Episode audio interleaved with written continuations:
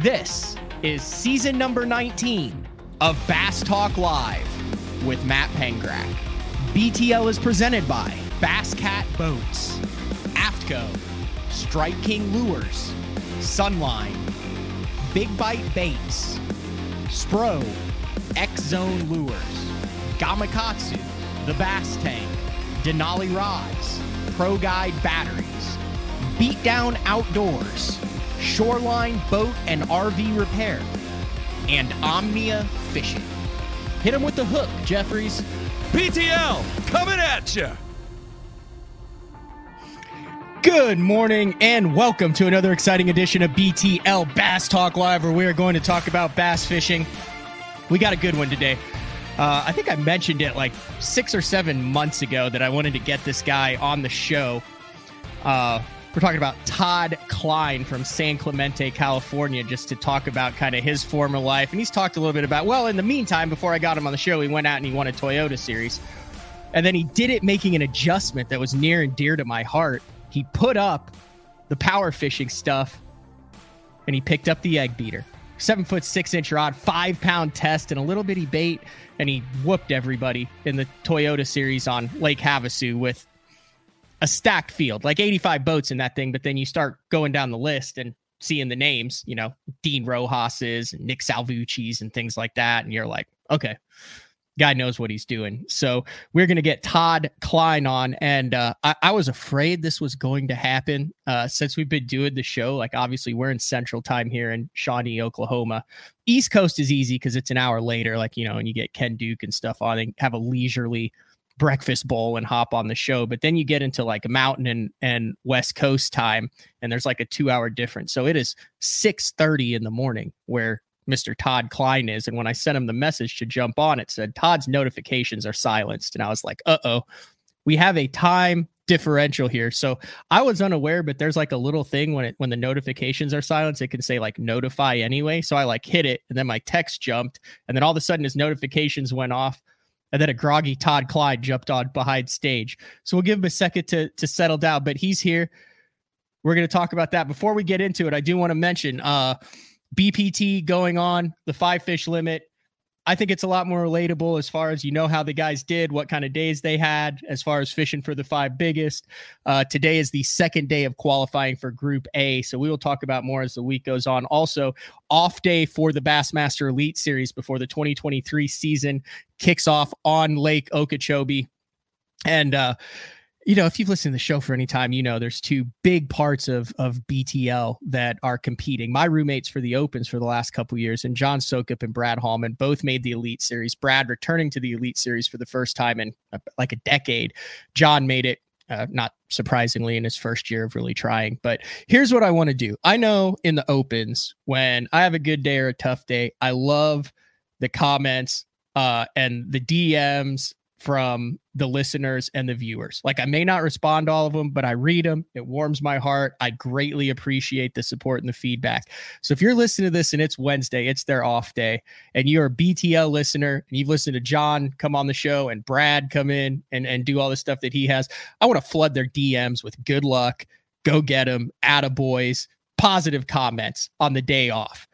Facebook, Instagram, Bradley Hallman, John Soukup Fishing get in there, let them know that the BTL Nation is rooting for them as they kick off their Elite Series uh, season tomorrow. Also, kind of along the lines of the Elite Series, uh, if you haven't had a chance yet, it kind of blew up last night. Head over to Andrew Upshaw's YouTube channel. The Open Pros Pick'em Show is up with uh, myself, uh, Todd Castledine. I'm I, f- I feel like he's a little arrogant after two years of winning the league. I feel like it's straight luck anyway, you'd kind of have to watch that show. And then a new addition to it, which I thought is awesome, is a guy who's won over two million dollars in this game. I think over two point five million when you combine everything, and that's Ish Monroe. Ish Monroe jumped on to provide some insight. So us four, go check that out. Andrews does a, a great job, uh, a great job with that. All right, let's get to today's guest from California and uh, Toyota Series champion. Now, you've been called that a lot on the co angler side, but this is the first time you can be called a Toyota Series champion from the front of the boat. Todd Kline, thanks for jumping on BTL. Super pumped for this show.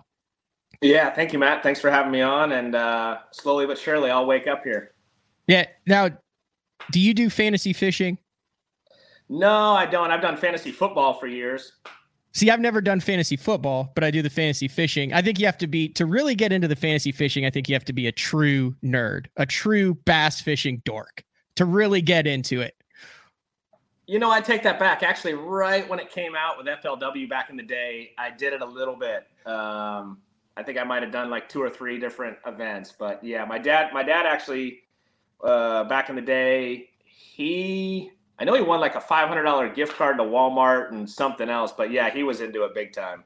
Really, I see. Uh, I, I I've won I've won a little bit over the years, but I've got like you know a kind of secret high money leagues, and then one year, one year, I can't believe I'm admitting this live. So like five or six years ago, I created a secret league with like three other people, and we tried to guess the five lowest. So if you had a guy oh, who God. hit that was bad. So you wanted everybody to just tank. Yeah, yeah, yeah. That's so it was reversed. Be- so like the E group was, you know, like the A group, and the A group was the E group then. We only did that one year and then it didn't really take off that big. So, but anyway, thanks for jumping on. Like I said, I told that little story beforehand, but uh I think are we doing away with daylight savings time next year? Do I remember that correctly? Uh, I don't know. They keep talking about it. I wish they would, you know. All right, but we still have the time zones, so we're all good. Yeah. All right, little background. I think uh I think there are certain tournaments that are just intriguing. Like I think you can have uh you can have Toyota series or opens or something that go down and it's kind of as expected and the guys you expect and there's nothing that really sticks out. Great quality wins, still very viable, but every once in a while one of these kind of piques my interest. And your Toyota Series win uh, on Havasu was it at the beginning of the month here, a couple weeks ago now? Yeah, it was just a couple weeks ago. Piqued my interest. Uh, talk a little bit, just right off the hopper, about what it was your your first win uh, against that field and to kick the year off on Lake Havasu. Uh, so I, I love Lake Havasu, Matt. It's it's one of my favorite fisheries. Uh, I, I love the fact, you know, just that desert is is gorgeous, right? So I, I enjoy just soaking that up while I'm out there. Uh, I don't get to catch smallmouth a lot where where I live. Um, we've got one lake, and you literally can go a couple years without catching one. There's just not many in there. so I, I I like the diversity of that lake. I like I like the uh, the whole landscape out there. Um, but more importantly, I put a lot of time in over the last handful of years, and and you know really trying to to learn and understand that lake. The the lake out there has a ton of man-made structure in it. Um, and the locals know that place like the back of their hand, even though there's yeah. tons. You know, it's just like it's just like your your lakes. You know, there's one tree, there's one dock dock pylon or whatever it is that always holds big ones. And it's the same thing out there. And and so you try and you know dial into the intricacies out there. And so slowly but surely, you know, I've been able to uh, kind of, I think, you know, I've got a, a, pretty good understanding of the smallmouth. But this time of year, when we were out there, it's early, you know, and the water's cold. It's like 52, and might not sound cold for the guys back east, but for us, that's cold. And you know, so I was I was trying to dial in on the brown ones. And you know, felt pretty good. You know, it's kind of the same thing every every year about that time of year. You're going to get five or six bites, um, five five pound test. Your odds are not good to land all of them. Um, but if you get them in, you know, you're gonna you're gonna be in that top ten conversation, and if you crack them good, you know, you could be leading. Well, we had a windy day, and uh, I told myself, you know what, you know, 95% of the guys aren't going. Uh, I don't want to go either, but I need to. It, you know, keep the spinning rod in the box. Um, if you can find one spot, one bait, then you're you're better off than where you are right now. So I did that that day, and actually you know, found my my primary bite and was you know super excited. Um, ended up just going around, no, not sticking fish and going around and making waypoints. And then we had one more day of, of practice, and I, I just continued to make waypoints, and it, it paid off. So you found what you would consider the winning fish on a day that was very tempting to say, "Screw this! I'm staying in. There's no boats in the parking lot. This isn't worth it." Yeah, hundred percent. And and the interesting thing is, you know, I'm not going to say the dude's name, but um, you know, the the consensus from a lot of people on a day like that is it's worthless, right? It's yeah. a completely worthless day. So I'm coming back, and you know, I'm not talking about anything that I that I did out there. I just said, man, thank God to be off the water, man. What a what a nightmare yeah. out there, right? And uh, the individual tells me, dude, what were you doing out there? That is an absolute waste of time. Even if you found something today, it's not gonna, it's not gonna, you know, carry over. It was, you know, that's a waste. Why would you go out there? And I'm like, yeah, you're right. You know, and I'm thinking to myself, no, you're not. oh, dude, that's such a good lesson. Because you know, fishing yeah. the opens and doing that, you always have that day, especially if you've got three or four practice days, and you can, you can really convince yourself that it's not worth it. I, I have done it, dude. I've done it, Todd. I've convinced yeah. myself that it's not worth it, or I'll just stay in the marina area or do something dumb. But that's that's a good lesson there. I've had multiple multiple times, Matt, that that's on those days I've I have found something because what it'll do also is it's going to put us in spots where we normally would not go that's to avoid point. the wind, to avoid the wind, right? Mm-hmm. So that, there was one time at Mead, not to get sidetracked, but there was one time at Mead we were practicing for uh, the U.S. Open, and it put me into this spot behind this giant bluff. And as I shut the motor down and I'm idling up to kind of get out of the elements, all of a sudden I hear, you know, a blow up and I look over and here's a shad out in 55 foot of water and oh. big smallmouth trying to crush oh, it. Oh, no like, way. Holy smokes.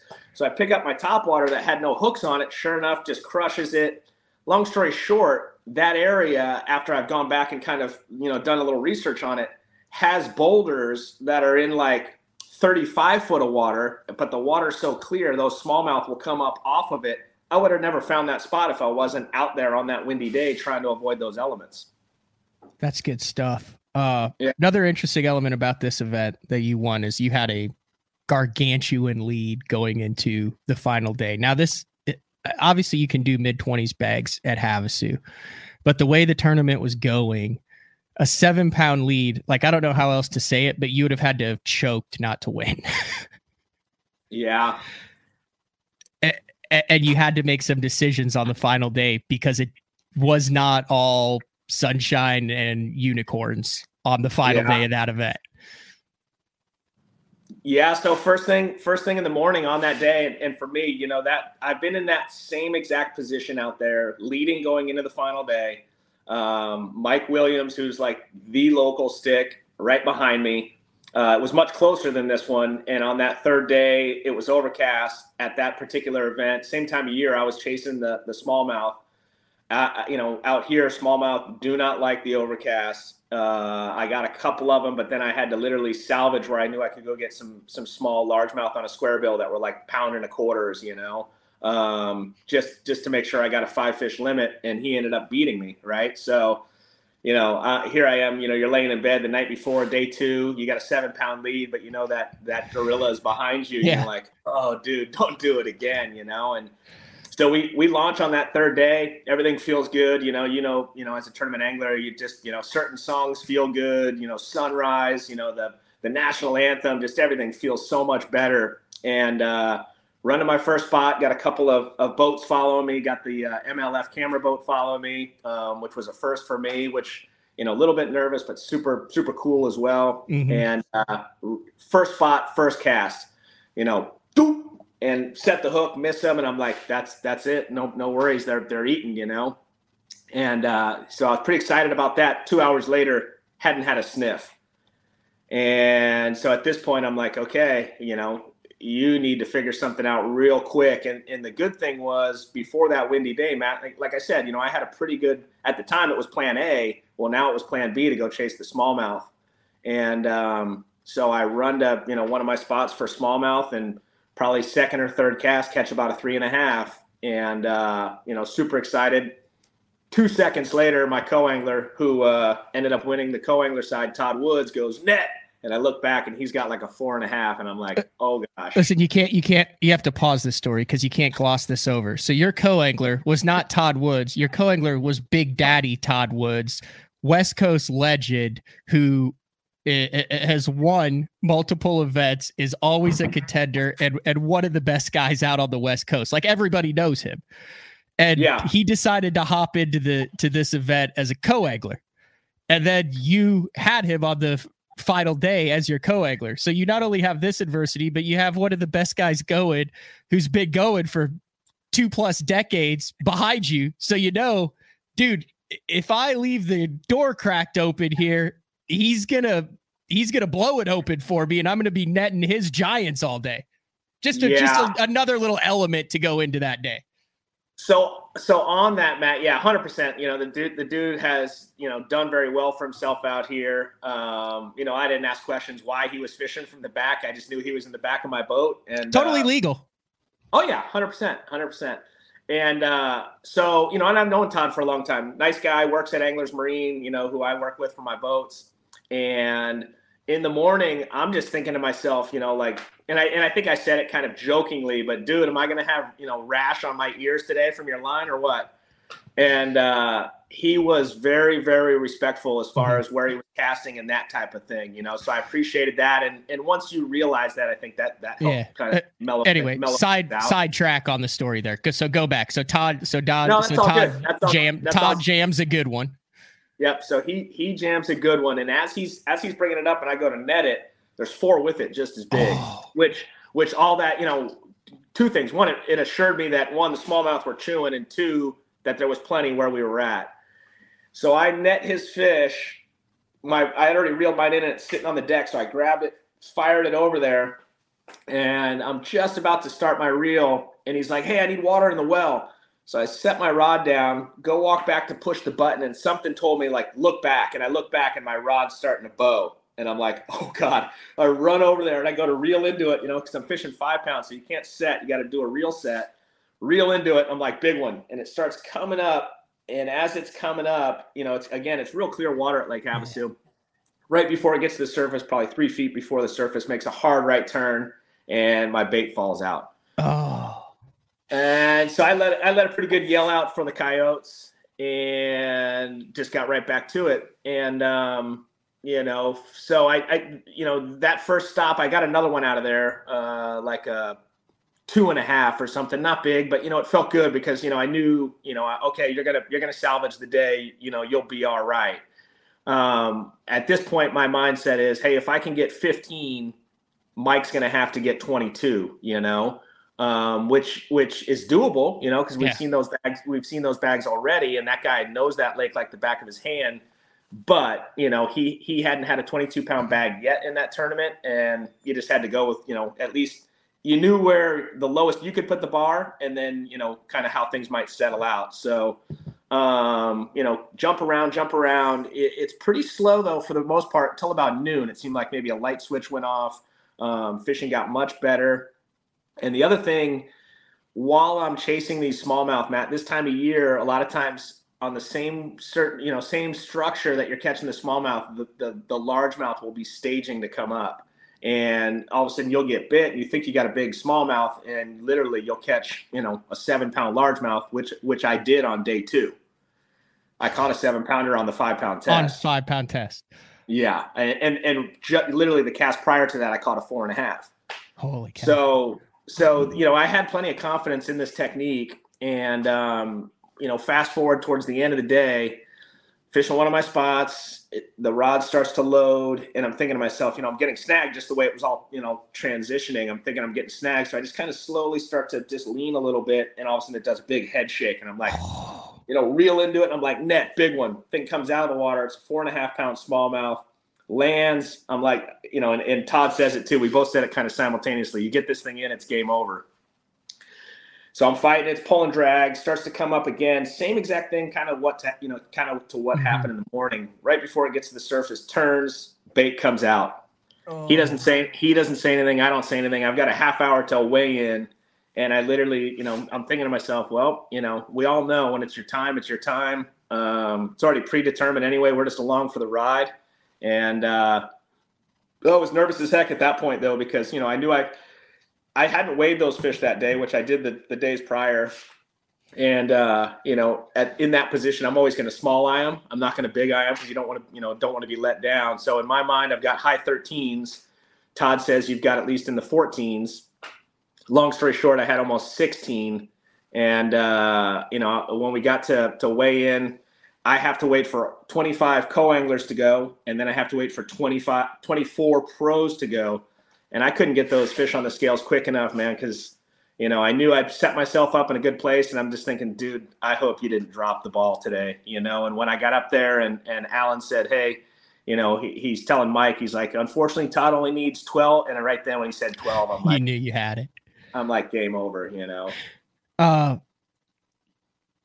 so this is what I find interesting, and this is going to be a little bit of a precursor to kind of what we're going to get into later in the show. But in a uh, 2014 article in World Surf League, uh, they did a, a Q&A with you. I think the article's titled "The Secret Life of Todd Kline." At the time, you were fishing as a co-angler, but uh, it, it after I read that article, it kind of feels like there's some similarity. So you have to remember, this is eight years ago that you did this. You're fishing as a co-angler, and uh, one of the questions that they asked was what makes a good competitive fisherman eh, do you remember doing that article uh, I do. I do. I don't. I won't remember like word for okay. word, but well, as you kind of talk about it, I'll, I'll remember. Yeah, this is fascinating. You said uh, probably the biggest thing is being mentally strong during a tournament, as you will constantly be challenged during the tournament. This is where many tournaments are won or lost, and you know that was eight years ago you take your experience through surfing in your former, and still kind of current life, and then apply it to that final day at Havasu. And dude, that I think just the, that's a cool thing that you recognized it back then, and then you're able to see it through in February on Havasu through the lost fish, the log times without a bite, everything that kind of adversity that you went through on that final day. Yeah, I mean, you know, uh, I had a coach back in the day when I was just getting started as a surfer in Florida. His name was Matt Kechele, um, and he really taught me the importance of of the mental side of things. And then as I got deeper into you know surfing and actually you know it became a profession, um, someone turned me onto a book called the the Psychology of Winning, and I I read that book and. Uh, you know, learned a lot from that. And then, you know, aside from what I read in that book, you'll see it firsthand, you know, and and you know, next time you're at a tournament, Matt, or you know, it'll it'll even probably trigger some things now. Um, and and for those of you out there listening, um, you know, when I was when I was surfing those contests back in the day, we would show up at a venue, and in the morning, um, you know, we you know even in the lead up to it, you'd have a couple days, but in the morning, for the most part, the conditions you're practicing in are the conditions you're going to have for the day and multiple times you would see you know one individual that would be leap years ahead of everybody else in those conditions. You know their board was perfect their approach to the wave was perfect um, it just seemed like everybody was surfing for second. Well you see that a lot of times in practice too um, whether it's the guy that's trying to win the tournament on his instagram you know three days prior or you know it's the doc talk or whatever it is you know there's always somebody that's that's you know the one that says 100% they're going to win this thing. And one thing i learned is that yeah there's you know as we all know there's a ton of really good anglers right? But mm-hmm. i be- i believe you know and i said it then in that article and i'll say it now most tournaments are won or lost right between your ears. And what i mean by that is you know in practice there is absolutely no pressure um, you're just out there fun fishing and you know you you you'll hear you know let's say the guy's name is is billy. And when billy hears his boat number and the tournament director says you're free to go billy immediately billy's mind starts racing. Do i go north? Do i go south? Uh, shallow deep.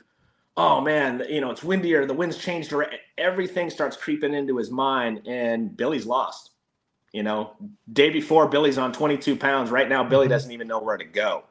And I just think, you know, it's it's easy to talk about, and I think fortunately for me, I've I've been able to, you know, at times, you know, just just kind of keep everything clear, focused. Um, you know, just like in life, you have to have a game plan.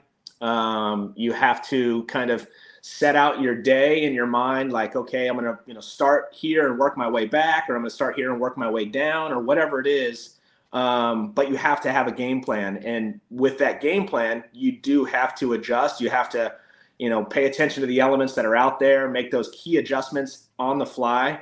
Um, but i think the main thing is you know it's all about who you hang with too at these tournaments. You know if you if you hang with guys that are constantly talking um, it's going to creep into your mind. Um, you know, I don't know how to summarize it, Matt, but you know, we all know it. We all hear it. yeah. The mind is the mind is a powerful thing, and and uh, it can either win a tournament for you or it can lose it for you real quick.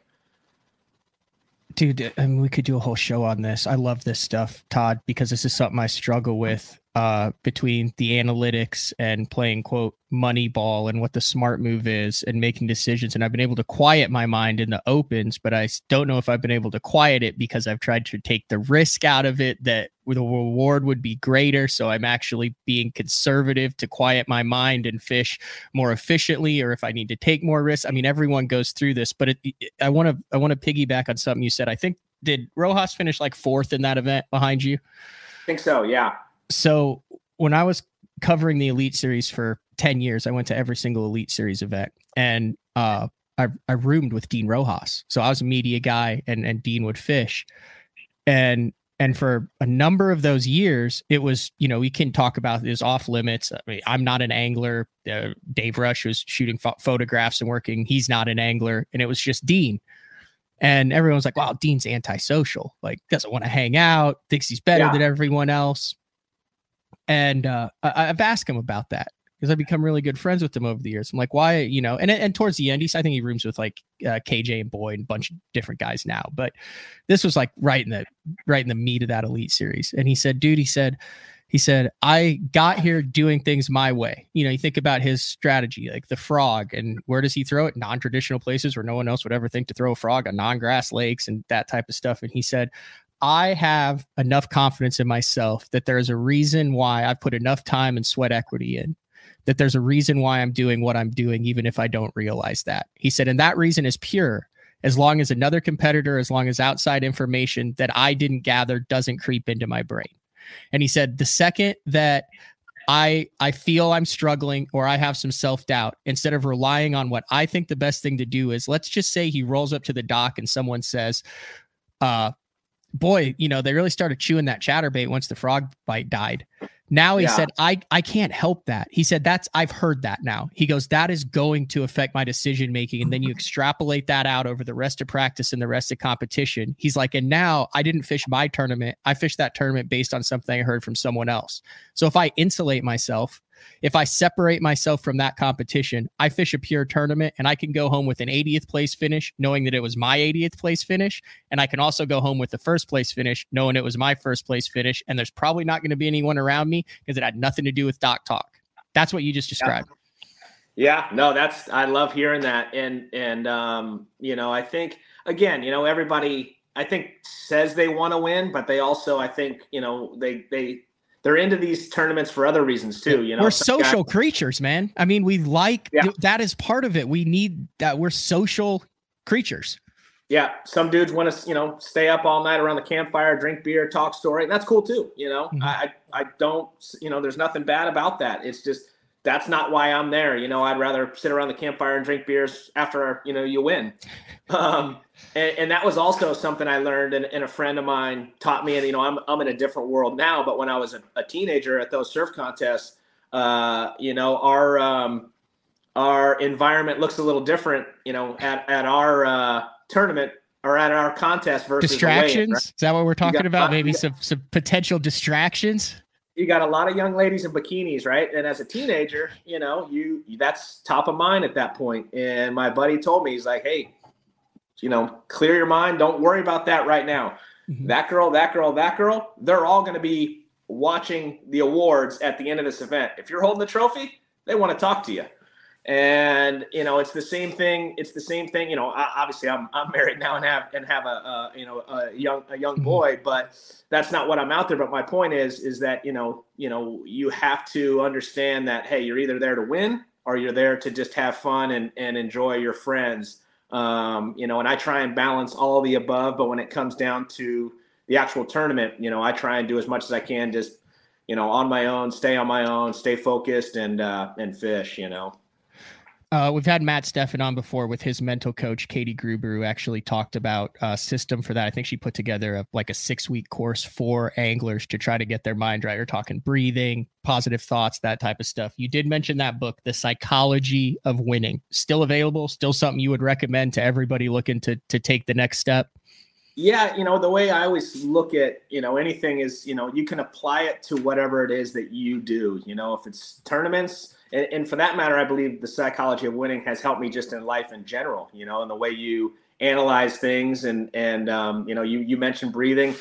I've I've recently, you know, and I haven't done it since I got back from that last tournament, and it it's killing me. I want to go, but yoga, yoga is a big deal. You know, um, just physically, it's a it's a big deal, but it also, you know, you mentioned the breathing side of things and being able to take your mind to a certain place, and and um, you know, some guys will laugh and and think it's corny. Hey, that's fine, but uh, you know there's there's a lot of different things and it's and it's different for each each uh, each one of us matt you know what mm-hmm. works for me might not work for others but you know there's definitely something there and you have to try and tap into it um, to just better yourself as an individual and and prepare yourself mentally for for different challenges in life you know hopefully i didn't pull up the wrong book is it dr dennis Watley? is that it uh it looks like it i'm i'm i'm on my phone right now so okay and i'm That's still it. and i'm still it's from 1984 still, uh, it's early. It's early. Okay. The psychology of winning. Yeah. 10, 10 qualities of a total winner. I had it. Uh, sounds right. I had it. I had it in the uh, in the nineties. Okay. Well, yeah. There's a bunch of a couple different. Uh, it looks. It looks like was it a blue book? Uh, no. It actually, I want I want to say it had like a, a white. It, it, it, looked similar to what you had there. Okay. it was a white yeah. white cover. That's white it. Cover. I actually have turned uh, like you know because I still do quite a bit of stuff in the surf world. Um, and I've had some of the dads that I used to compete against, you know, uh, ask me to to help their kids, you know, on, on, in this aspect, and I, you know, I turned them on that onto that book as well. Nice. All right. Uh, I want to get into into that uh, kind of surfing life related to uh, the bass fishing and life lessons. But before before I do, we got to get a little education in here uh, on the cool baits underspin with the five. Why the five? And it sounds like you have an entire system with that seven foot six inch rod the way you load that you load that up. That's that's the underspin are you sponsored by cool baits yeah. Yeah. Okay. I didn't know that. I mean i remember when i fished the us open i got them right? Yeah. and then i'm you're like these things look they look kind of chunky a little bit. They look a little goofy at first and then yeah. you put like a two eight Keitech on like the eighth ounce or the smaller one and you're like yep. Okay, this is the deal, and I am willing to pay nine dollars for one. Yeah, it's pretty crazy. It's funny. I I uh, I listened. I can't remember a week ago, two weeks ago. Yeah. It would have been probably probably the day after I won or something. You guys were on, and you guys were going back and forth, and whoever was on with with you was like, "Well, could he have caught it on seven pound? Could he have caught it on six pound?" and and uh, maybe I could. Shoot, I I would love to catch him on seven pound. You know, it'd be a lot lot easier process.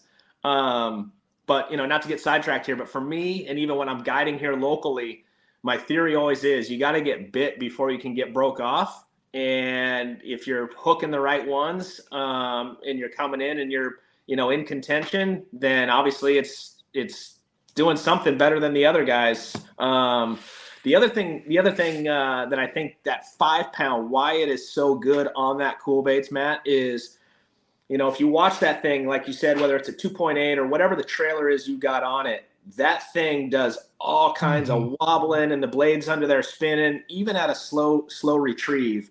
Um, you know, a lot of a lot of the baits, you know, they run a, a double, a double bearing swivel underneath. So two of them, right? So it just frees it up that much more. So at the slowest of retrieve, that blade is still undulating underneath there, and that bait's wobbling. And um, man, I've caught so many big smallmouth and largemouth on that bait that it's crazy. And the other thing is too, you know, if they're higher in the water column, obviously you go a little quicker. And sometimes when they're actually aggressively on the surface, you fire over there and you kind of hold your rod high and and you and when you burn it, it's going to run true. Whereas other baits tend to do this. You know, they'll want to get up on the side. You know, mm-hmm. that, that cool baits will run true. So that bait for me, you know, it's two brothers that uh, you know are local here in Southern California, Justin and Sean.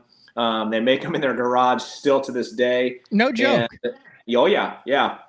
They uh, they hand pour them the whole deal. Um, and uh, you know, I, I came across those early and fostered a relationship with those guys. And um, yeah, those baits are are unbelievable. And a lot of guys uh, crush them around here.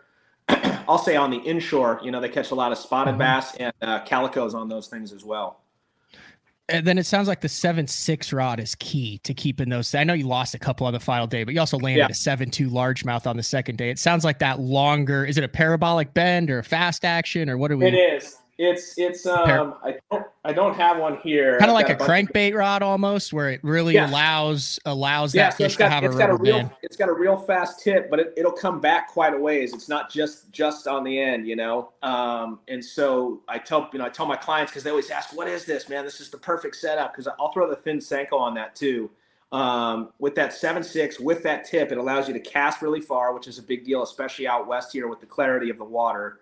Um, but then, just as important, or even more important, you have to have that drag set right, and then that tip. You know, because we talked about it, you know, earlier in the show.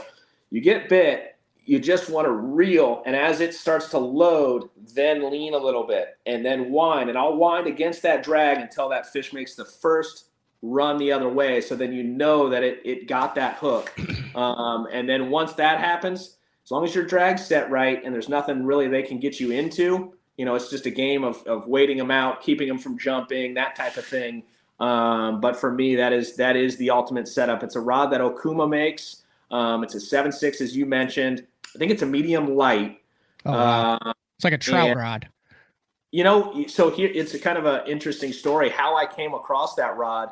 Originally, it was uh, in a walleye series that they did, and I was at a meeting uh, at Okuma. We were, you know, talking about designs and the next season of of uh, you know rods and reels. And on a break, I walked over and was looking at the rack, and I just went like as high as I could to see the taller rods, and I'm like seven six, okay, pick it up, and I'm like, oh, this is the this is the jam right here. And I asked my buddy Dave, I'm like, hey Dave, do you mind if I use this thing for bass fishing? He's like, what? And I explained it to him. He goes, no, go ahead, give it a whirl. And you know, lo and behold, here we are six, seven years later, it's my favorite rod, and it went from Deadeye uh, Walleye series to now it's Deadeye Pro, and they just you know they they've changed a couple things with the um, uh, guides and just you know kind of made it a little bit better for bass fishing, but. That uh, that is the ultimate rod for you know thin senko and for the light uh, little swim baits and and and the cool baits underspin. That's good stuff, Ton. It's very good yeah. stuff. And, and, the crazy the crazy part is, Matt. Sorry not to go back on it. Uh-huh. Sound like a, an infomercial. No, that's that, what we're here for. That that rod is under a hundred bucks, and the reel is like one twenty five. So when I tell clients, you know, because they'll show up sometimes bringing their own stuff, and they've got high end crazy stuff, and they're like, "Dude, I'm going to get this thing today. What's it going to cost me?" And I tell them, and they're like, "Stop, seriously, what's it going to cost?" And I'm like, "That's the price, dude. It's going to cost you all up like two twenty five for the whole getup." And they're like, oh my gosh, mm-hmm. you know. So it's, it's pretty cool, and I and I like the fact of that because a lot of clients that I have, you know, aside from guys that are you know established anglers, you get a lot of newer, you know, um, fishermen, and so when you tell them that, it's a great opportunity for them to get into something that's not going to break the bank, but it's perfect for what they're doing, you know we have discussions on the value that the that the professional angler and the pro staffers who get paid have and bring to the brands versus YouTube versus all that. And and what I don't think a lot of people see is the stuff that uh main, Yeah, you're good. You gotta get the dolphins in the background. But what I don't think a lot of people see is the stuff that they get in their hands and say, Hey, this is what you the rod you throw on the chatterbait. This is what you crank with. They don't see the behind the scenes of how many hundreds of hours KVD has into his crankbait series of rods or Brett Hite has into his bladed jig rod or Michael Neal has it to his spinning rod or what you have for that light line like all that stuff that's where the the real value is. And then the winning of the tournament is the icing on the cake that allows you to highlight it on things like that. But it's that stuff that happens where professional anglers show their value to the companies across the board whether it be hard baits soft baits terminal tackle or rods and reels. Yeah no it's um you know it, it, it feels good you know especially you know, Matt, working with the different brands, you know, some of them, you know, there's there's a relationship there, but there's not really a relationship there. Mm-hmm. There's others where it's like, you know, calling calling a family member almost, you know, or or they're calling you to congratulate you immediately, and you know, that's that's what it's all about. You know, it's always cool when you know you can foster those relationships. They they'll listen to you when you give them feedback. They'll make those adjustments um, and it's just uh, you know it, it, like we're talking about now when you 100% use the equipment believe in the equipment um, you know it's authentic. And so when you have those conversations with people it's it's not just you know an infomercial or something you're trying to sell someone on. It's it's actually coming from the heart. It's like dude I'm trying to hook you up with literally the best setup for this, you know, application or this bait for these elements. Um, and when you believe in something, it's it's a win-win for all parties, you know. It's good stuff. It is uh, February 15th, talking with California Toyota Series champion Todd Kline on BTL. We're gonna get we're gonna stay in the water, but we're gonna go from a bass boat to a board when we come back after this. We'll be back after these messages. The new Puma STS has been redesigned from the ground up. With the angler, design, function, and performance in mind, nothing on this new offering was compromised, and the only thing carried over from the previous version is the name. Based on the Soft Touch series hull that started with the flagship Jaguar, this new model is nimble and performs incredibly well at all speeds with either a 250 or 300 horsepower engine. Featuring a new 96 inch wide body footprint, this hull measures out at 20 foot 7 inches in length Industry leading design coupled with tournament winning performance. The Puma STS from Basscat. Feel the rush.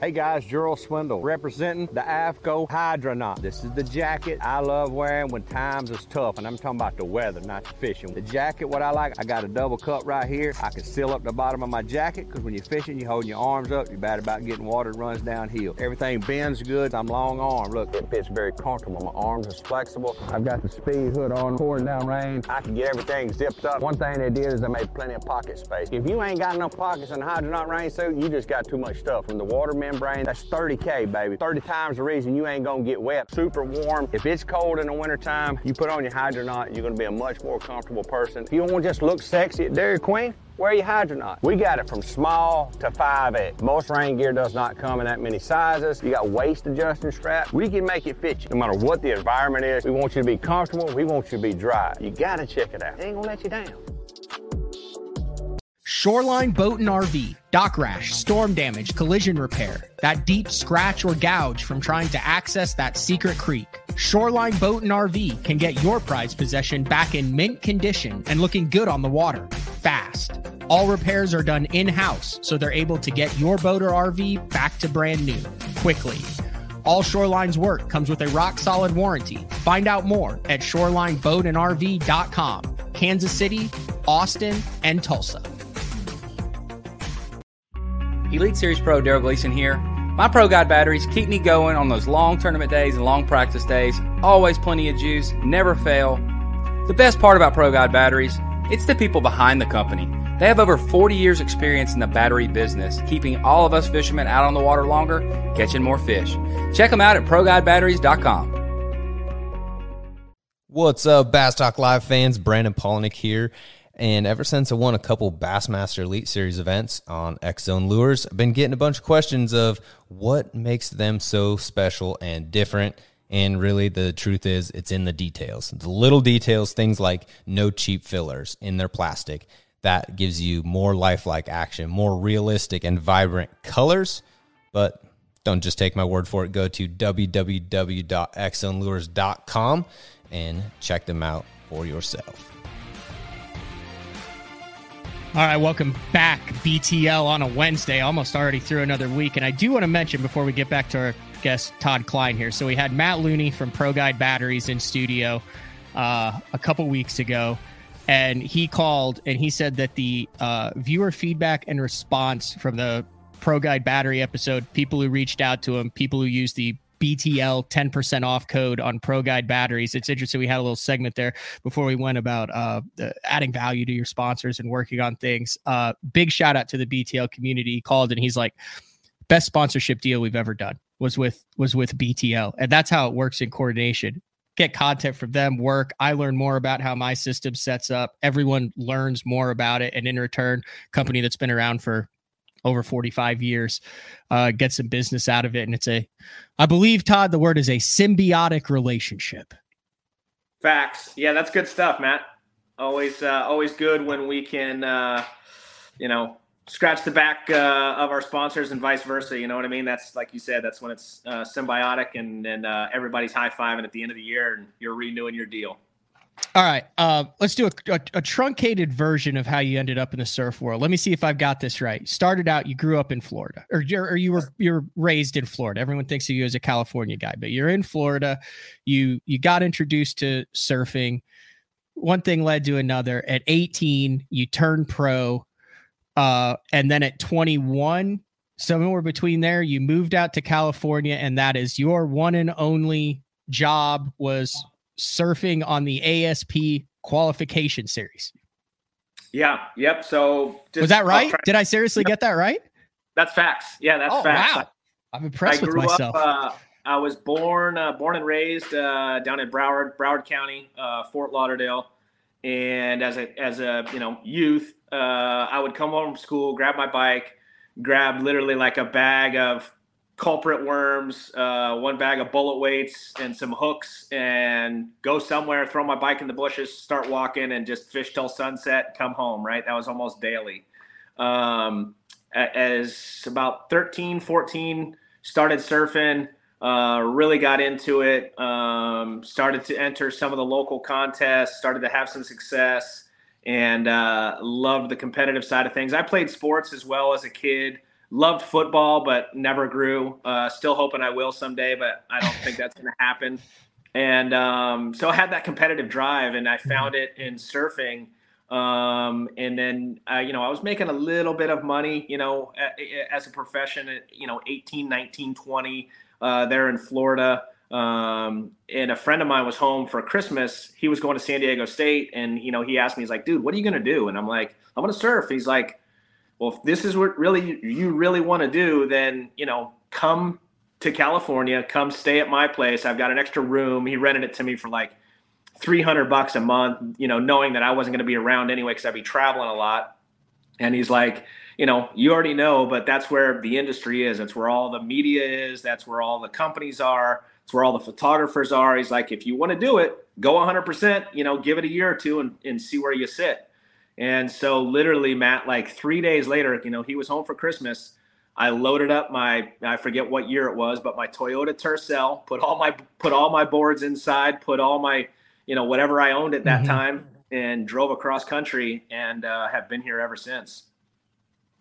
Wow. So you basically yeah. did the reverse of what people do in fishing, where they leave California and pack up and move to Alabama. You, you yeah. left the East Coast and packed up and moved to yeah. So and uh, and then and then the crazy part was, you know, I, I, again I had that passion for fishing, but when I moved here, it's the desert, so yeah. it was pre it was pre internet, and I just assumed I couldn't fish anymore. For so for about ten years. Uh, I did not fish in California. Um, I would still bass fish when I'd go to South Africa. I would still bass fish when I went to, you know, Spain or France or wherever I knew I could fish. But where, where I lived here in California, I didn't bass fish for 10 years. And I, I wish I would have got into it earlier because that was like the mm-hmm. heyday out here when, oh, yeah. you know, all the, all the lakes were stocking trout and there was just giants everywhere. But um, I'm just fortunate I finally real I realized what we have out here because there is some unbelievable resources. Have you seen all those lakes like Dixon and Castaic? Yeah. I mean, have you like so I've never personally seen them, but everyone that I talk to is like, dude, you have in your mind what these things look like because you've seen them in Bassmaster, you've seen them in the articles, you've heard about all this stuff. And they're like, and then when you get to them, you're like, dude, it's a pond. Yeah.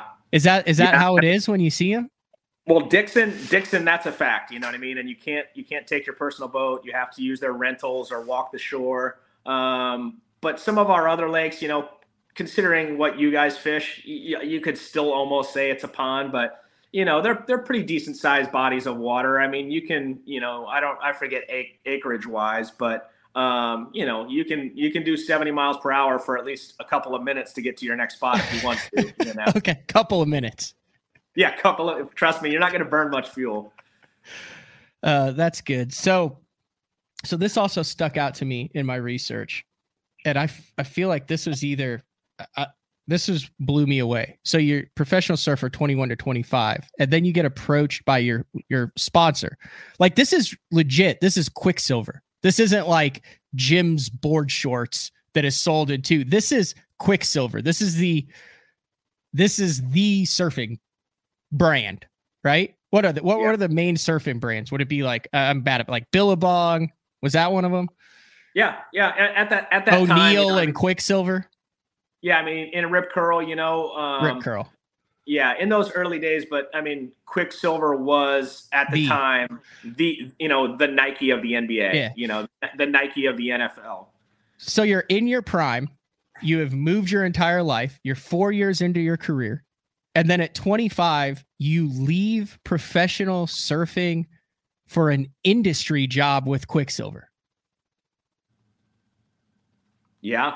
So, you know, when I when I packed up and left Florida, uh, you know, I, I'm not going to get super detailed, but I feel a lot of people, and and fortunately for them, they have what I'll call a safety net. Um, they come from a a very solid background as far as their family. Um, there's there's money there if they need to fall back on it. When you know, I'll say pushed away from the dock in Florida, it was on me to sail. There was no one else that was gonna, you know, uh, there just wasn't that fin- financial means for me to go back to to Florida. Um, and so, you know, like anything in life, we talked about a little bit earlier, whether it's fishing or whatever, you have to have a plan. Um, my plan was I'm going to surf professionally. I will make a living. Um, but I know at the end of that, when it starts to wind down, I'm going to be a sales rep for Quiksilver. Um, that's that was my mindset. I was going to actually go into sales. Um, so Quiksilver was was my first apparel company uh, that sponsored me in Florida. Um, I don't know if we'll have time, but that's a pretty funny story in itself. When I first Uh, got it's up to you. If you have, uh, I don't Okay. know what Yeah, your yeah. time So- is, but dude, we could go two and a half hours if you wanted to, as long Okay, as per- perfect. All so right. I'm going to jump into this. So I, I'm surfing a local a local contest at Deerfield Beach Pier in South Florida. Anybody from Florida will know where that is. And I get out of the water after one of my heats, and I can't even remember if I won that heat or not. And an individual approaches me and says, "Hey, do you have a, a clothing sponsor?" And I said, "No." Uh, and I was, I mean, I was a prankster when I was a kid. So this this individual says, "Well, would you be interested in in you know being a part of Quiksilver?" Again, it's the Nike, right? yeah, And so I'm I'm very low key because I'm like, okay, someone's someone's put this dude up to this. This is a joke, and I'm like, yeah, yes, yes, sir, I would. Um, he goes, okay, well, let me let me get your uh, your name and your address, and and we'll send you some stuff.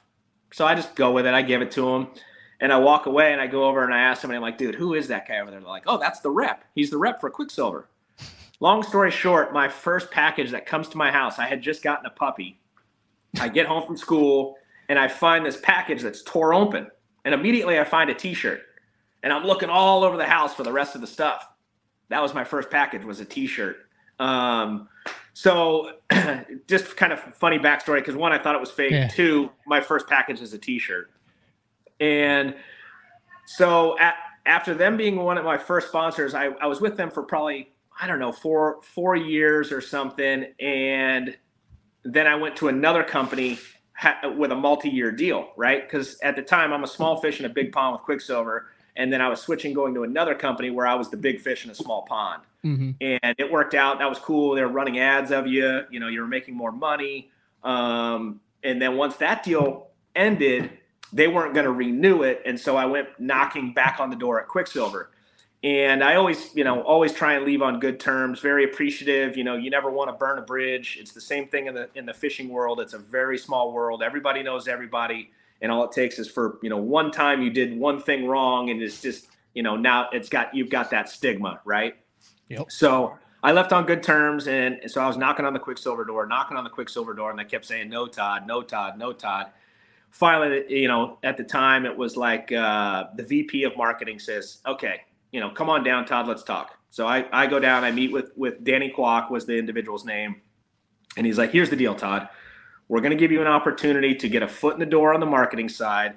And we'll continue to sponsor you, but our vision is we're going to wind down that sponsorship and increase your workload as we see if you're willing to make that adjustment. I said, done deal. Let's go. You know, um, so you know it's early. I'm only 25 years old. I, I'm sure I still had gas in the tank for the competitive side of things, but as I mentioned, I had no safety net, so I knew that door was not going to open again. If you told that individual, "No, I'm not ready to do that," who knows where I'd be today, right? So took that opportunity. I was literally just a grunt. Uh, you know, I was the guy that had to get there first thing in the morning at all the different events, set up the tent, bring the cooler with, you know, the drinks for all the competitors, et cetera, et cetera.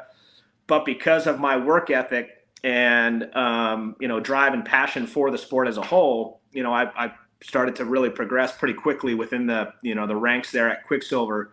um, you know, eventually started running the amateur program, then ran the the pro program, took over the whole surf program. Wow. Um, and and so you know, you learn you know along the way. You already were on the other side negotiating your own deals as a professional surfer. Now you're on the other side of that table, knowing what that individual's thinking, and now you're representing the company and, and putting those deals together. Um, long story short, Matt, I was there 16 years. Wow. Eventually, uh, you know, and I was there during the heydays, so we, you know, we had you know some beautiful budgets. We had some great events, um, and you know, I, I basically got a hands-on education front row right there uh, at Quiksilver. You know, went from you know absolutely just first time in the in the door to finishing up as a marketing director. And um, for me, you know, aside from that being a great 16 years of my life, now I'm able to apply a lot of the things I learned to what I'm doing in the fishing world, and and that's what's given me the opportunity to actually fish fish professionally. You know, there's a lot of life lessons in that story that you just told, Todd. There's a lot of people that I think in the fishing will go, no, I'm a I'm a fisherman. I don't want to, I don't I don't want anything. And I understand that because I actually like reverse engineered that, started in the industry, and now going into the fishing, but understand the value of, of that and seeing it from the other side, but in a reverse. But that is, did you ever think like when you're 25 or something and you're setting those tents up, like, I can't believe I stopped and now I'm giving the drinks and setting up a tent for what I was doing last year? Like you never had that kind of disconnect? Nope. nope. I, I knew it's, it's, I don't know, you know, and again, I think this goes back to what we were talking about, just the, the power of the mind. Like mm-hmm. you have, you have to just 100 commit, 100% uh, commit and don't look back. You know what I mean? Because it's kind of like what you said, Rojas says, you know, if, if, if you start to think about this or start to think about that, it's going to dilute your focus and it's going to take you off the path you know you need to be on and you're going to lose your direction and drive and and the individuals that you're reporting to at that time are going to see that. And you know just like you know my position in, in my my seat today as a as an angler or your position in, in with your with your business or you as an angler there's five guys lined up behind us.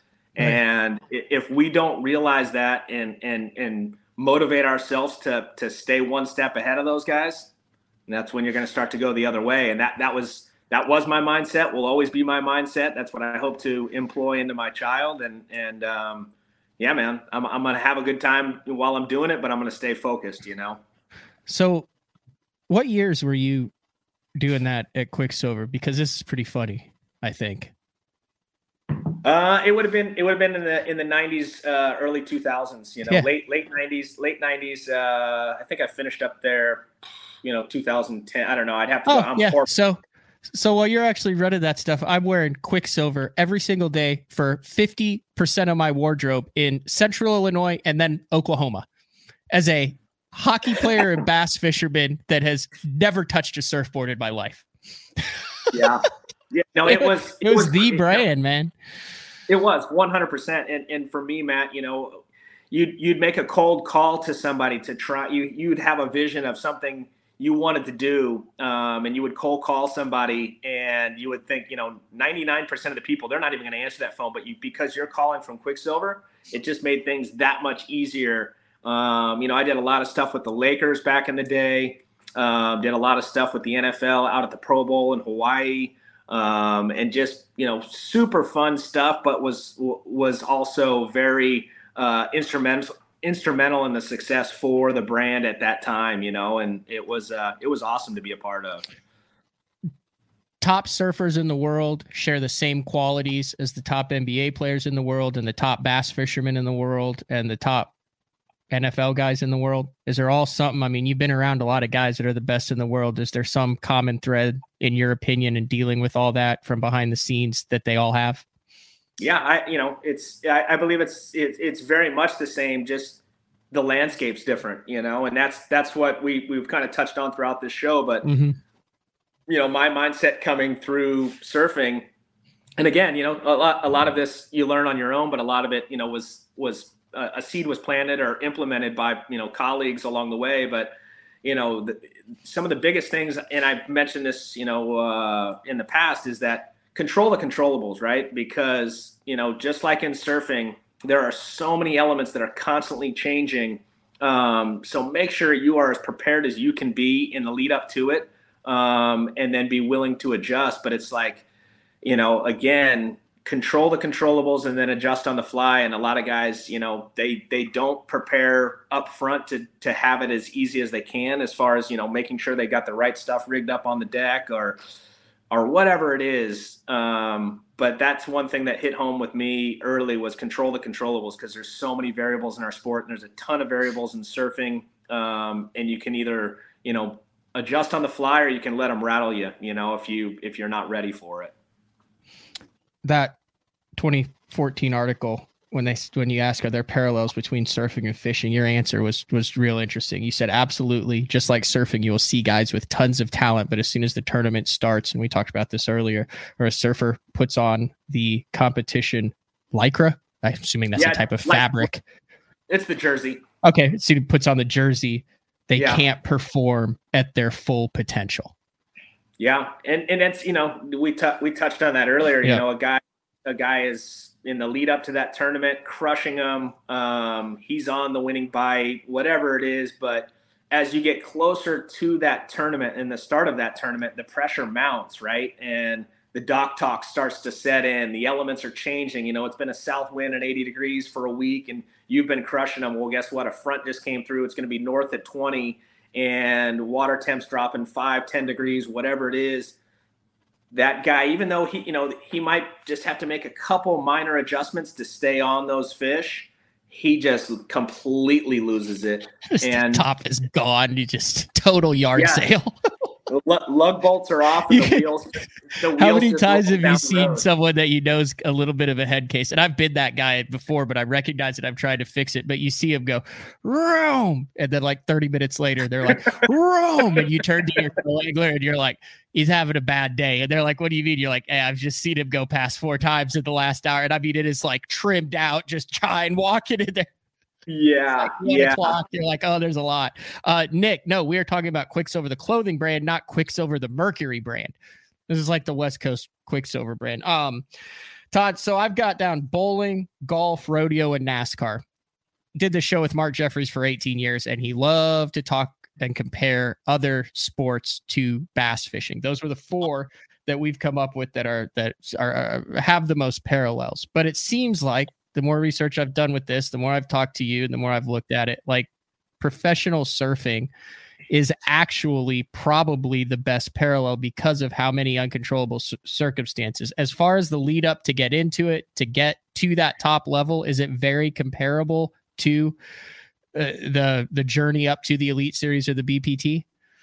Yeah, again, you know, drawing parallels, you you can do it the same way as far as how to qualify for, you know, the top of the surfing world is called the Championship Tour. Um, whether you want to equate that to the elites or to the the, the Bass Pro Tour, um, that would be the CT. Um, and then, you know, I I competed on the qualifying series, which there's elements within that. Um, so you could say it's you know, Toyota Series, uh, you know, BFLs um, opens. Mhm. Those would all be those would all be qualifying series.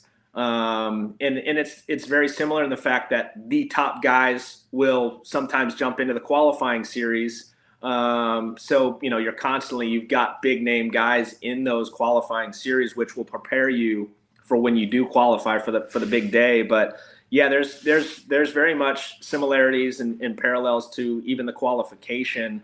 Um, another sport, it's not quite as extreme uh, as fishing or surfing as far as how much things change um, because the, the playing field, you know, does adjust a little bit, but is golf. You know what I mean? Um, you, you're you're out there amongst the elements as far as wind, um, and you know they they move the hole on different days. Um, so you know, there's there's some similarities to to that sport as well. But you know, surfing for me, and, and fortunately for me, there was so many parallels. I think it really helped prepare me um, to, to you know to get to where I am today, and, and hopefully well past this.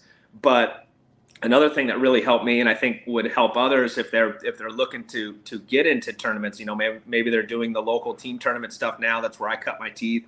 But it's co-angling. You know, co-angling. I did it for five years, um, and you're you're a lot of times depending on where you're located you're fishing the same bodies of water mm-hmm. that you're going to be fishing as a pro.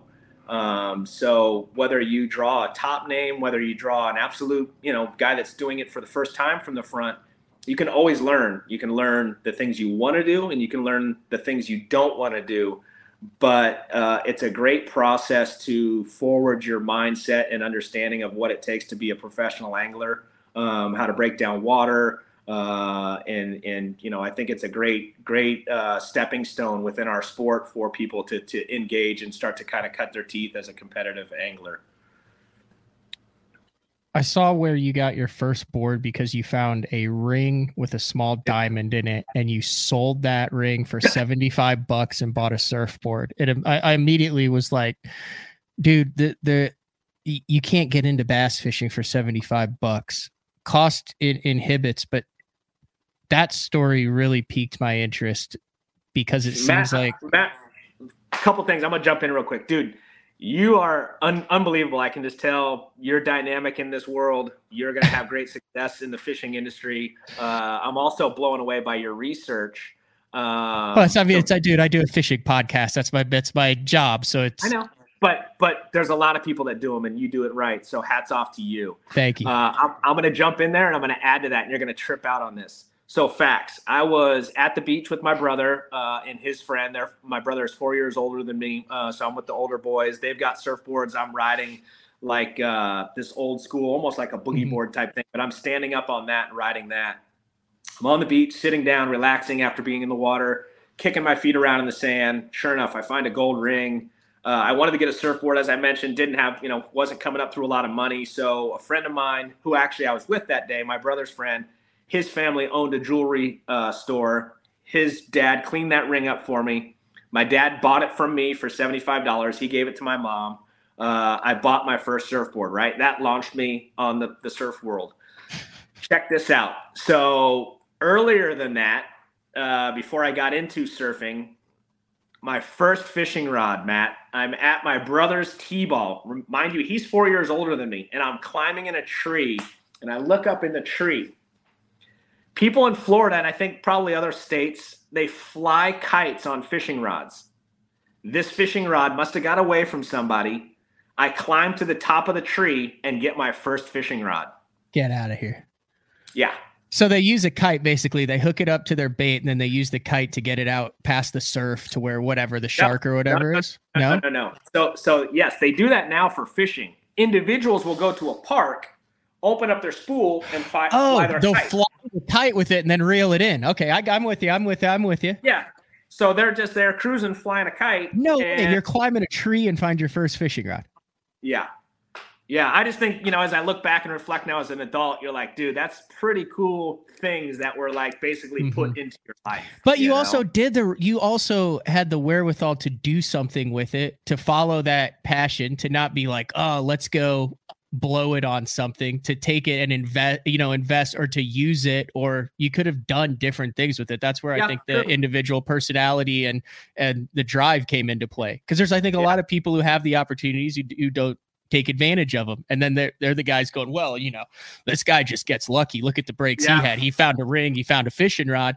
Well i think if you're looking for those and you're purpose driven and goal driven you see that and you're like here's my in and go, just like it was with Quiksilver and 16 year relationship with that.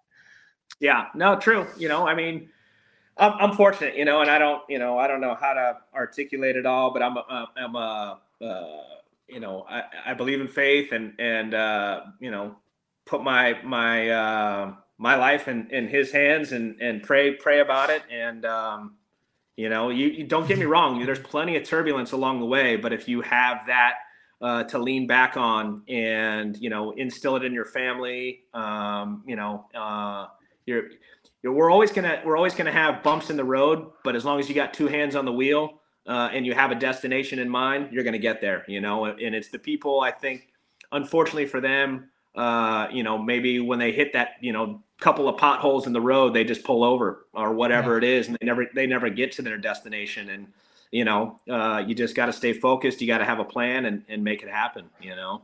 Uh, to kind of put a bow on this, you even made another transition in that industry to the broadcasting desk, and that's something that you're still involved with to this day, a little bit, correct? Yeah, yep. So at the tail end of Quiksilver, uh, unfortunately, you know, they were declining. Um, they weren't hitting the numbers that they were. They were making a lot of corporate cuts. Uh, I was able to duck those cuts, you know, probably a half a dozen times. Eventually, got that call, uh, you know, on a on a Sunday, and they said, "Hey, you know, unfortunately, yeah, we're gonna have to, you know, make some changes. You know, we're gonna call you into the office on Monday." So I went out, you know, went through the, that process. They took care of me really well on the way out, which gave me time to find my feet. And I was already doing some broadcast uh, as one of my responsibilities with Quiksilver um, at, at, our big surf competitions. You know, we would do these live broadcasts, and so eventually they they were making a change from the ASP to the WSL, which is now the World Surf League. So it'd be the equivalent of the FLW uh, making the change to Major League Fishing. And so at that time, they were you know putting together a team for their broadcast. I put my name in the hat, was selected and was able to do that for six years, you know, traveling some of the best venues, you know, in the world, um, and then doing live broadcast, you know, and I played, you know, roles from, you know, that's that's there on the desk where I was actually a host uh, or the uh, the anchor, and then, excuse me, I would also do beach commentary where you're, you know, down there ro- roaming and trying to bring behind the scenes insight. You know, uh, Kelly Slater just broke a fin uh, you know, no, you at home watching don't know that. I'm going to go find out, get that board that was just broken, let you know on the inside, right when he kicked out, there's a rock right here. You know, it broke his fin out. He's now on a backup board. There's a little bit of a change. Uh, you know, keep an eye on that. Let's see how it plays out for the next eight minutes in this heat now that he's on a backup board. And so for me, it was really exciting. I still enjoy doing it. Um, but you know always trying to find okay if i'm sitting at home watching this event what what do i want to know if i'm there live? And i needed to go find that stuff behind the scenes to bring it to the viewer at home to have them go wow that's awesome man. Let's see how this thing unfolds now you know? That's good stuff. Uh are you like really best friends with kelly slater? No we we, we i used to you know stay at his house a lot when we were kids uh, we still keep in touch. He's actually in Hawaii right now uh, with his girl. Um, but yeah, we spent a lot of time together growing up over the years, and uh, you know, he's a great dude, and obviously the best uh, yeah. ever. You know, give him so, an equivalent, an equivalent in the fishing world. Kevin Van Dam or Jacob Wheeler at this point, you know. Yeah, is he as chill and intense as he comes across in every documentary and stuff that I've seen him? He is. He's uh, you know, and the interesting thing is too, Matt. Sorry, but we came from very similar backgrounds, you know. So I think that's where we were able to relate on a lot of levels. Um, but yeah, he is he is very chill, and um, you know, it, it's not anything quite like the you know the NF, top NFL guys or the NBA guys, but you know, I traveled with him many years, and you'd be in the middle of nowhere in Brazil on this, you know, uh, you know, probably I don't know 200 miles from the coast or something on a freeway, and a car would pull up next to you, beeping the horn, Kelly, Kelly, and you're like, whoa, what's going on? You know. Um, so you know, surfing in our in our country is big, but mm-hmm. in Brazil and Australia, it's major. You know what I mean? Uh, probably a lot of BTL listeners not super in depth into the surf. Is there like one documentary series show or whatever if they listen to this show and kind of want to get a feel for what it's all about that they could go watch on like Netflix or HBO? Because I was thinking like the hundred foot wave that I watched on HBO. I've watched a bunch of the surfing stuff, but is there one that you'd recommend? Uh, yeah, you know that's that's actually one I haven't had a chance to see, but I'm very familiar with it. Um, Apple's got something going on too right now that's behind the scenes from the WSL. I won't okay. remember the the title, okay. but yeah, Apple's got yeah, something going on right now. Yeah. Okay. Yeah. That's cool. Uh, want to talk about when we come back from the final break, as long as you're good to go. This has been an awesome show. Like I said, I was super pumped to talk about. It. I wasn't sure exactly where it was going to go. Uh, but I want to talk about your current guiding. I've had a couple of people on the instant feedback say you had a mega sack yesterday. I want to maybe want to Yeah. maybe get into that little Valentine's Day mega sack. Uh, and then Yep. if people want want to get in touch with you, how they can do that, how they can get on the water with you. You good for another segment? Yeah, let's do it. Yeah, absolutely. I appreciate you having me on, Matt. All right, BTL on a Wednesday with Todd Kline. We'll be back right after this. Having confidence in your tackle while on the water is one of the main things to success, in my opinion.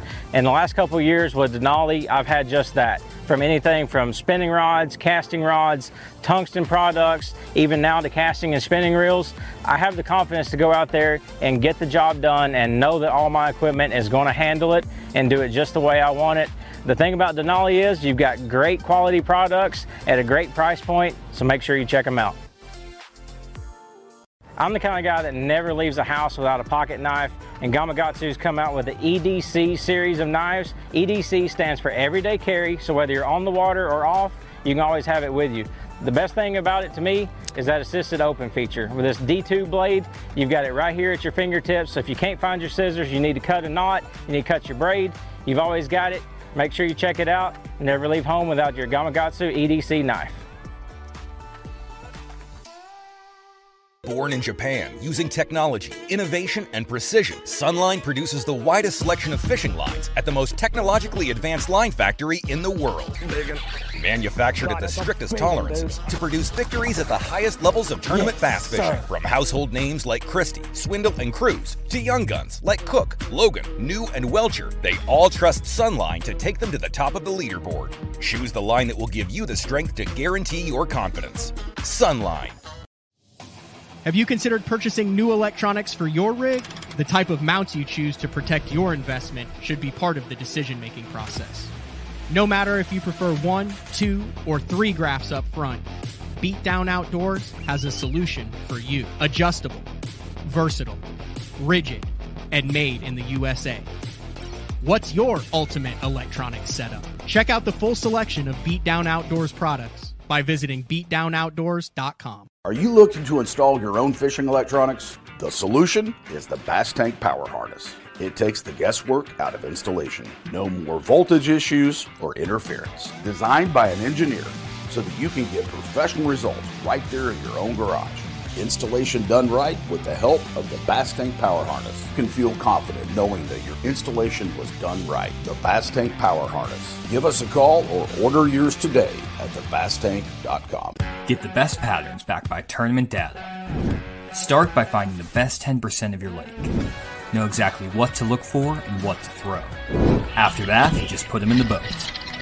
Try the Deep Dive app today. Look at that beast right there. Uh, welcome back. BTL on a Wednesday. I'm looking at the uh, instant feedbacks. Clay says, "Oh, the BTL awards weren't biased at all. You roll back-to-back Michael Neal commercials. Maybe Michael Neal won was in those commercials because we did consider that he was the BTL Angler of the Year. Did you ever think about that in reverse, Clay? Clay keeps me on my toes. Todd Clay's that Clay. Clay likes to look into everything. You know what I mean? Are there those those fans in the surfing community that are like, oh yeah, well that guy stole that guy's wave, or he's got something he's doing. So Clay's that Clay's Clay's on top of things in the instant feedback. Todd. Clay, Clay needs a hug. No, I think that's just Clay, man. I like it. I, we've we've grown accustomed to it. It's We it's part of the uh, we- part of the show. sounds like you got you know maybe maybe we had some clays too but actually to your point we would actually get sometimes some guys that were so passionate about the sport that they would give us really good intel or stats um, that they had acquired over the years. And uh, you know so you'd be live in a broadcast and going through some things and all of a sudden you'd get a message you look and you're like hey thanks a lot clay. And clay you know clay has let us know that you know uh, Matt Matt won back to back in you know 19 whatever you know you're like Yeah. right on you know dude. KVD just retires. I get up get up for the show. Was that was that yesterday or the day before? Whatever that was. I, yesterday okay, yesterday. I wake up. I've got my routine. Got the studio in the house. Get the coffee, everything, and I look at my Instagram. and I've got a DM from someone that I don't know. I got like 230 followers. Everything's fine. It just says this should lead the show this morning. And I click on it. It's KV. I haven't told this in full. It's KVD's retirement announcement. It's the announcement. It's and it's got 18 views. I'm like, I don't know who this is. I don't know where it came from. I I make a couple calls to you know one of his sponsors to someone from it, and they're like, "Heck, are you talking about? There's nothing out there." So you like go to YouTube and there's nothing out there. Then I look back and it's an unlisted video. So I'm sitting there going, "Well, how the you know that's a BTL listener? How the heck did they get it? that how did I get it? And now I'm sitting there going, well, what do I do with it? So obviously I, I said, I'm eating this. I said, I'm sitting on it. I said, KVD's earned, I'm not breaking the KVD retirement news on the show because it's yeah. not the right thing to do. Then of course it goes live at, at 10. I guess that kind of pushed it forward based on some calls that people made and found out about it. Uh, and then it went live at 10 and then we were able to cover it. But that's case in point of what you were just talking about. Like there's a lot of people out there with a lot of little tidbits. Well, that's like, I mean, it's awesome when you get those things from like breaking news, ESPN, yeah. Adam Schefter, you know, and it's like, no way, Brady's what, you know, and it's like, it's pretty cool how people, you know, some of it's personal relationships, some of it, how, who knows how they get it, you know? Surfing world or professional bass fishing world bigger? Got to be surfing, doesn't it?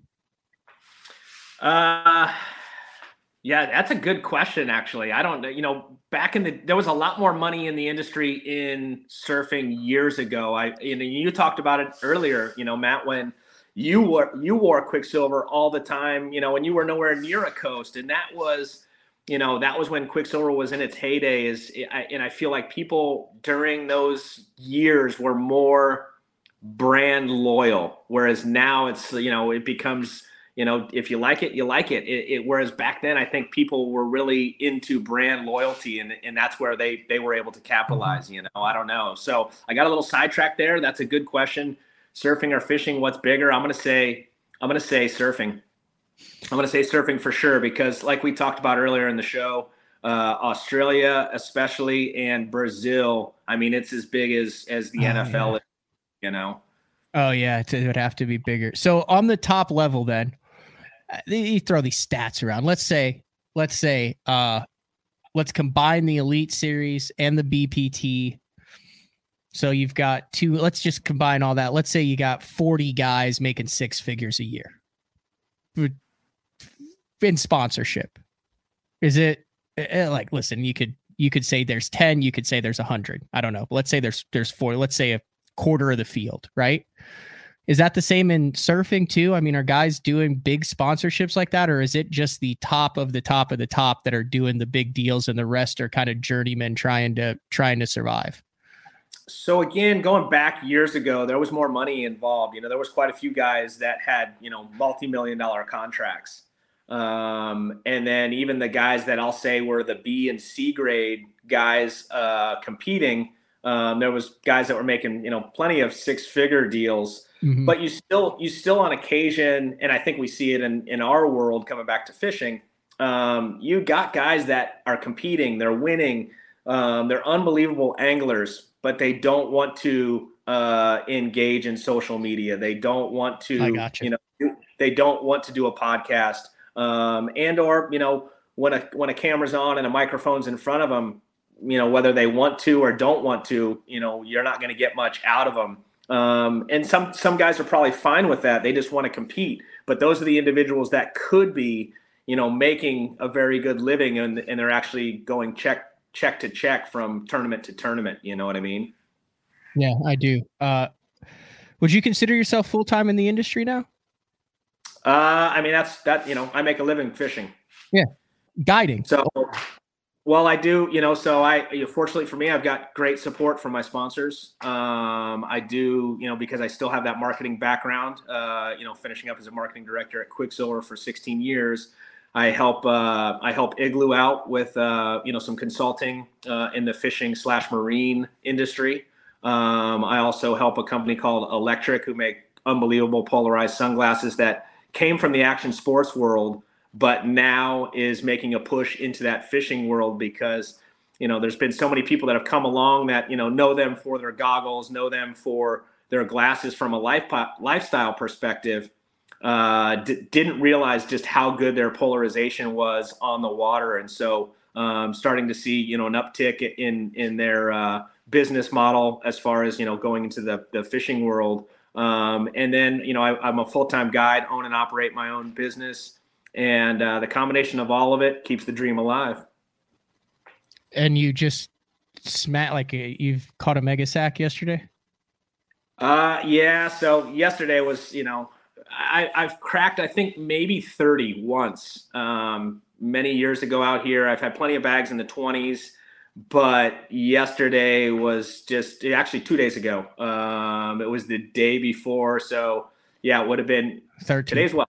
Today's Wednesday. So yeah, on, on, uh, Monday, I went, went solo, was the first guy down there at the lake. Uh, kind of a, a, it rained that that morning, a little bit of a drizzle when I got there uh, launched, nobody there yet. Ran to my spot, got there, you know, shad coming out of the water, fish busting them, um, and just, just start kind of, huh? Planet Earth's planet. We call those days Planet Earth days. You know, you have you seen the documentary Planet Earth? Yeah, I mean, well, yeah, it was one of those uh, yeah. National Geographic yep. live moments, right? And you know, again, nobody around, so I start just kind of circulating through baits catching fish. Um, and at one point, even you know, for us, you know, it's early to be throwing top water. I start whacking them on a on a top water bait, and it's fun. I'm catching two three pounders, and then I you know I I use my my uh, active target, start kind of looking around, and all of a sudden I'm like, oh gosh. And then you just you see this mother load of fish, you know, sitting on these different structures there, you know, outside of where I'm fishing.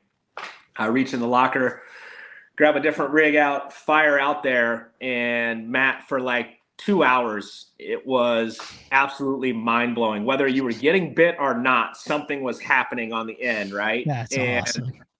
You know, the first time I actually lean into one, I'm like, oh gosh. And I get this thing up and it's over 10 pounds and I net it, put it in the well, and I'm just like, what's going on here? Long story short, uh, this was like a good two hour process, but when I actually got onto the better fish, it was probably a one hour process. And when all said and done, I you know I started putting a few on the scale. Uh, I wanted to keep four in the well to get that you know Christmas card photo. Mm-hmm. And, and when I was done, uh, thirty six fifty three. That was that was my best best five ever. I guess after you tell a story like that, it would be a good time to throw up the uh, guide page. So there it is. yeah, yeah, that's not a 3653, but that was another uh, fun day at Lake Perris. Yeah. Uh, you do a number of different lakes around there. If people are interested, want to get on the boat with you uh, out in Southern California.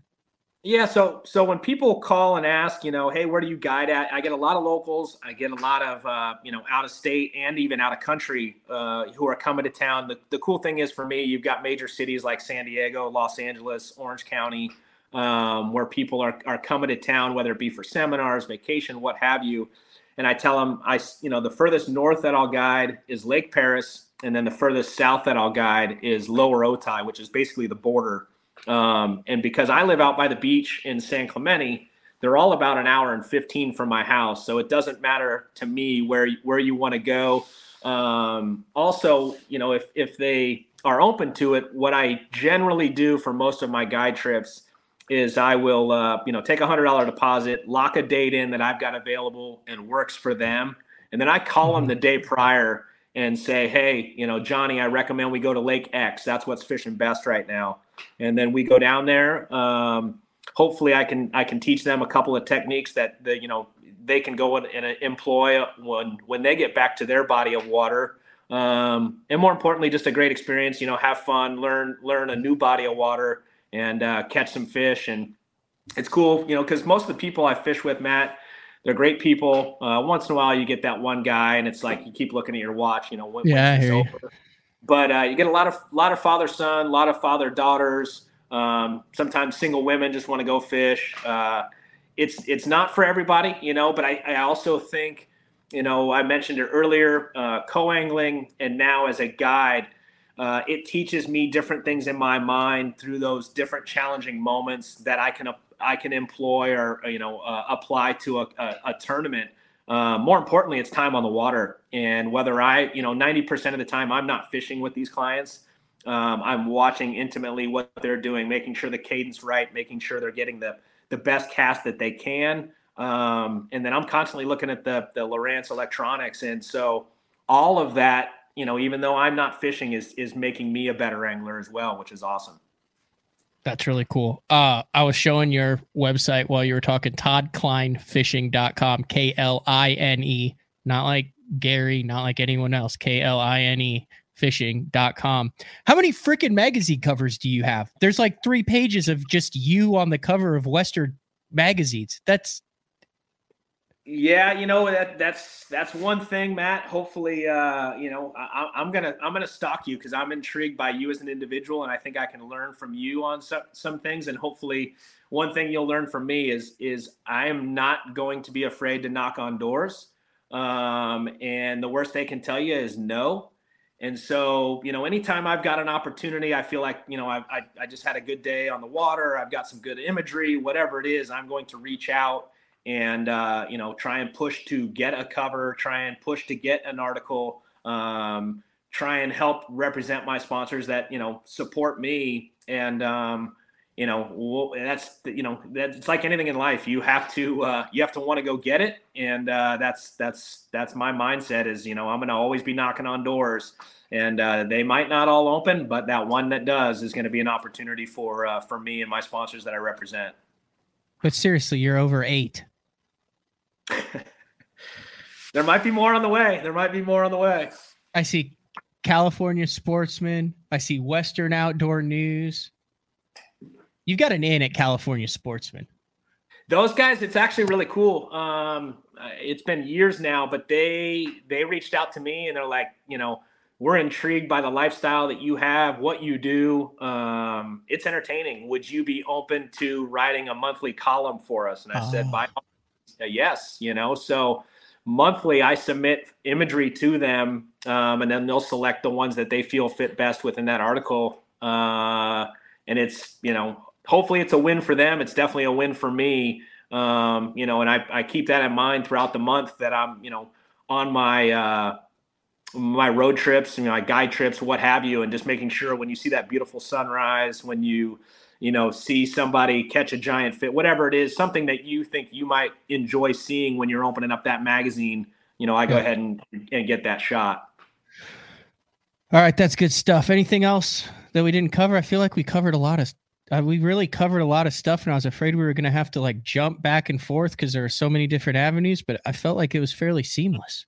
Yeah, I, Matt, I really appreciate it, buddy. Uh, I know I was a little bit of a yard sale this morning. I was one hour off on my timing.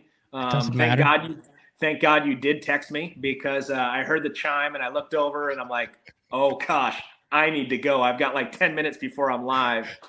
So uh, pulled the truck out of the garage, made a cup of coffee, threw a threw a hoodie on, and here I am. Yeah, it um, looks uh, you're awake. Like I, so I've got uh, I do this a lot. I mean, I've done we've done literally thousands of of live shows. Um, but you got to have your backup guys, right? So I didn't had not established a backup guy for 2023 yet.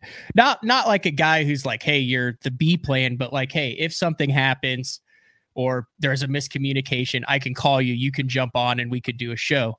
So I established my my my backup as Andrew Upshaw this morning. I was like, hey man, I, I texted uh, Kline. I said, we're supposed to be live in 10 minutes, but he's got his notifications on silent. I said, you know, I talked to him yesterday. I said, but I didn't like, I said, I just kept saying 830 central. I didn't specifically say like 630 West coast time. He's like, yeah, I got you, man. I'll be your guy. So I, yeah, for whatever reason, I was thinking it was 7:30. But again, you know, hey, thank you so much, dude. Um, intrigued by you as an individual, what you're doing out there. Keep up the good work, and uh, no doubt you're going to have continued success. And uh, you know, I'll, I'll be I'll be on the sidelines watching it unfold. So keep keep up the good work, dude. Thank you, Todd. Have a good morning. Yes, sir. Thank you. Oh, he hit us with the surf with the surf deal at the end. I wanted to I wanted to ask him what that meant. I literally had that in the notes. Like, what does the little surf thing mean? Because it must be Hawaii thing because I see Matty Wong do it all the time on the Elite Series. That he's that, so we'll just have to save that for next time. All right, we ran through everything. We covered everything we needed to. Tomorrow, uh, day four, number one hundred three with uh, Frank Scalish, and then we are in the we we are in the thick of things in the tournament season. So so next week, some guys who have uh who have capitalized and caught fish will be on the show. Not exactly sure who because BPT still going on. Elite Series will have just concluded and a lot of different stuff. But massive thanks to Todd Kline getting up early, taking care of business.